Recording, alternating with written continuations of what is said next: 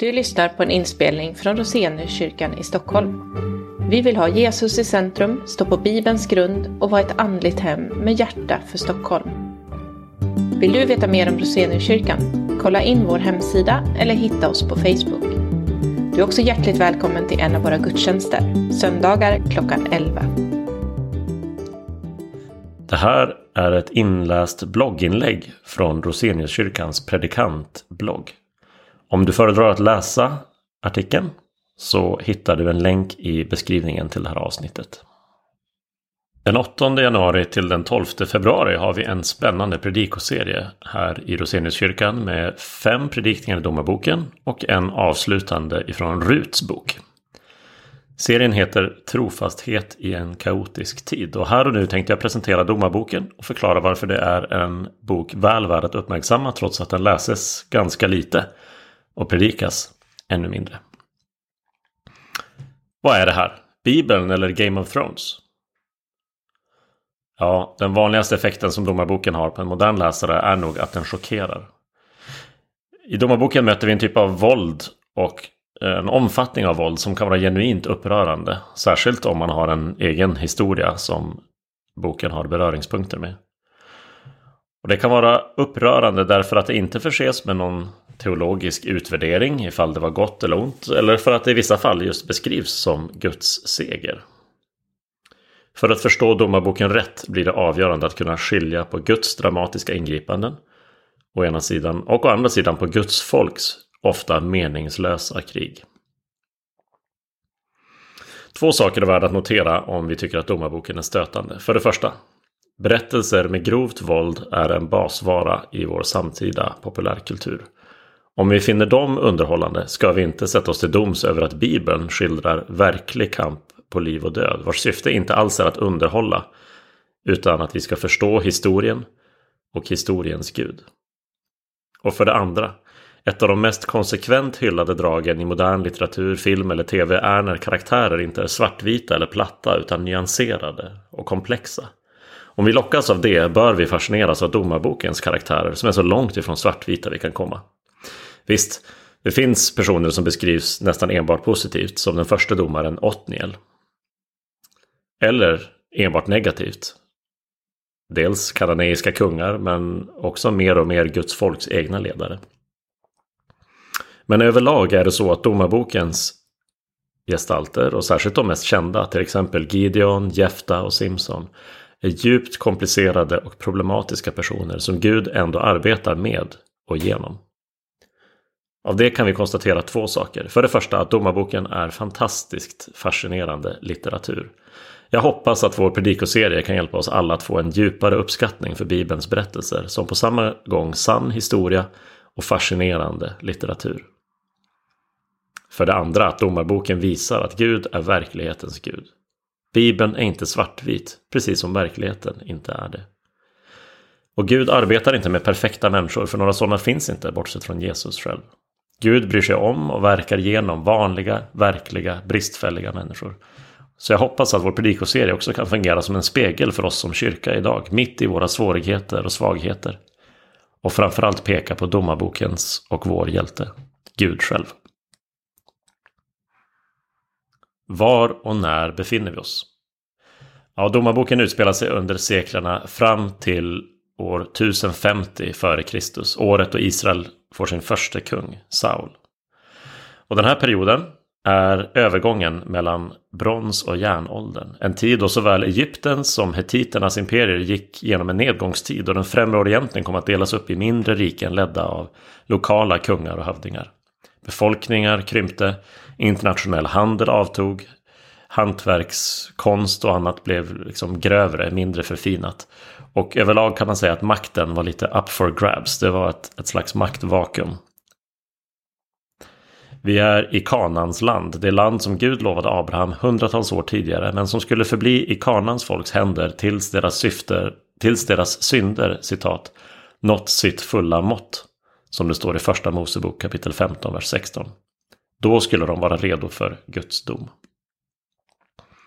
Landet beskrivs som fruktbart, och den civilisation Israels barn mötte när de gick in i landet var imponerande. Det ser vi dels av spejarna, spionerna i fjärde Mosebok 13, Och det var en civilisation som var attraktiv, vilket vi kan ana av Mose förmaningsord i 5:e Mosebok 6 om de vackra städer som Israel skulle få lov att bo i när de kom till Kanans land.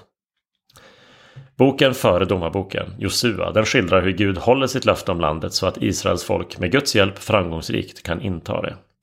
När Domarboken börjar förstår vi samtidigt att det finns fickor av kananeisk närvaro och makt och att de här kommer fungera som spjutspetsar in i Israels samhälle och var en ständig frestelse för Israels folk att överge Herren och ta efter Kanans seder, bruk och gudar. Vad handlar Domarboken om då? Ja, Domarbokens centrala tema är kontrasten mellan Israels trolöshet mot Herren, vilket slungar samhället ner i andligt, moraliskt, politiskt och socialt förfall. Men också å andra sidan Herrens trofasthet mot Israel, när han gång på gång griper in och räddar sitt folk, inte för att de förtjänar det, utan för att de behöver det. Domarboken har många färgstarka mänskliga karaktärer, men hjälten i boken är Gud själv. Och det här illustreras inte minst av ironin att den sämsta av Israels domare, Simson, är den mest kända. Medan den bästa av dem, Otniel, är en person som nästan ingen känner till överhuvudtaget.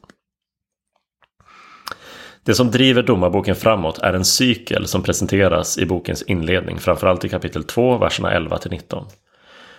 Cykeln innehåller 7 steg, men alla upprepas inte varje gång vi ser cykeln senare i boken. Det första steget är Israels trolöshet mot Herren. De börjar tillbe de omgivande folkens gudar. Det andra steget är att Herren låter folket få känna av konsekvenserna av sin trolöshet i form av förtryckare. Det tredje är att Israel ropar i sin nöd till Herren Gud. Det fjärde steget är att Herren sänder en befriare, en ledare som kan hjälpa folket bekämpa sin fiende. Det femte är att Gud ger befriaren övertag över fienden. Det sjätte, att landet har ro i ett antal år. Det sjunde, att befriaren dör, vilket bereder väg för en ny cykel att upprepas. Men när den här cykeln presenteras i kapitel 2 betonas samtidigt att efter befriarens död blev folket ännu mer fördärvade än sina fäder. Så Domarboken presenterar en nedåtgående spiral där tillståndet i landet i alla avseenden går utför. Domarboken slutar inte lyckligt utan i förvirring och nästintill förtvivlan. Vad är då en domare? Ja, när vi hör ordet domare så följer tankarna till ett juridiskt uppdrag, ämbete. Men det hebreiska ordet domare eller verbet att döma kan också betyda att råda eller att styra. Och troligtvis är det detta som ligger bakom titeln, även om de här personerna skulle kunna ha haft en sekundär juridisk funktion. Eller för den delen kallas domare för att de är ett redskap och en påminnelse om Guds dom över ondskan. 12 personer lyfts fram som Israels befriare i Domarboken, men ironiskt nog är det ingen av dem som identifieras med ordet eller titeln domare. Det är bara Gud som gör det i kapitel 11, vers 27. Av de här 12 domarna möter vi hälften i längre berättelser och hälften i väldigt kompakta sammanfattningar. Domarna är Guds redskap, men de är trubbiga för att inte säga trasiga redskap. De första domarna, Otniel, Ehud och Debora, de är goda ledare. Sen kommer Gideon, som är en komplicerad och problematisk figur. Och han funkar som domarbokens vändpunkt, för efter honom följer allt mer vilsna personer, allra mest Jefta och Simson, som visserligen uppnår ett visst mått av framgång och seger för Guds folk, men utan att landet får ro. Ett ord som förekommer för sista gången i samband med Gideon. Alltså är det viktigt när vi läser Domarboken att vi inte ska leta bland Guds folk eller Guds folks ledare, domarna, som förebilder. Gud är hjälten. Vad ska vi ha Domarboken till? Ja, jag har ju försökt lyfta fram några positiva aspekter av boken. Att den är spännande och fascinerande ur ett rent litterärt perspektiv och att det finns mycket tröst, uppmuntran och evangelium i att Gud förbarmar sig över sitt folk när de som minst förtjänar det. Den mer specifika kopplingen mellan oss och Domarboken är att precis som Guds folk på domartiden kämpade med kananisering. Alltså att de blev som de omgivande folken, inte kunde stå emot utmaningarna och frestelserna med att leva bland avgudar. Så kämpar vi, Guds folk, i den senmoderna västvärlden med sekularisering. Vi ska inte inbilla oss att vi på egen hand kan stå emot utmaningarna och frestelserna med att leva bland avgudarna. Särskilt som de på många sätt är mer subtila än Baal och Astarte som Israel sprang efter. Vi behöver alltså undersöka på vilka sätt vi frestas att överge och glömma Herren. Och vi behöver få höra om den Gud som är trofast i en tid av andligt och moraliskt kaos. I Domarboken får vi läsa om trasiga människor som genom Guds hjälp blev redskap för befrielse. Och som kunde uppnå en tid av trygghet och vila på 40 eller 80 år så länge domaren själv levde. Men när domaren dog gick det alltid ut för igen.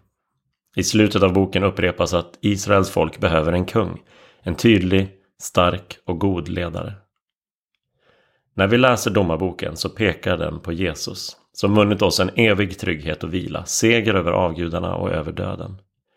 Jesus är befriaren och kungen som vi behöver, så mycket mer än vad vi förtjänat, för den trofaste guden bryter aldrig sitt förbund, även när hans folk gång på gång vänder sig bort. Så Domarboken kallar oss tillbaka till Herren Gud och påminner oss om att vi behöver stå emot frestelsen att följa de omgivande folkens gudar och låta våra liv bli vittnesbörd om den sanne guden. Jag hoppas att du ska finna vår predikoserie uppbygglig och spännande och intressant, och om du läser Domarboken eller bara hör predikningarna och får frågor om det som står i Domarboken, hör gärna av dig. Det här är en bok som är värd att tänka lite extra kring, studera noggrant, ställa frågor om, gå djupare in i för att kunna lyssna in och lära vad Gud vill säga till oss genom den.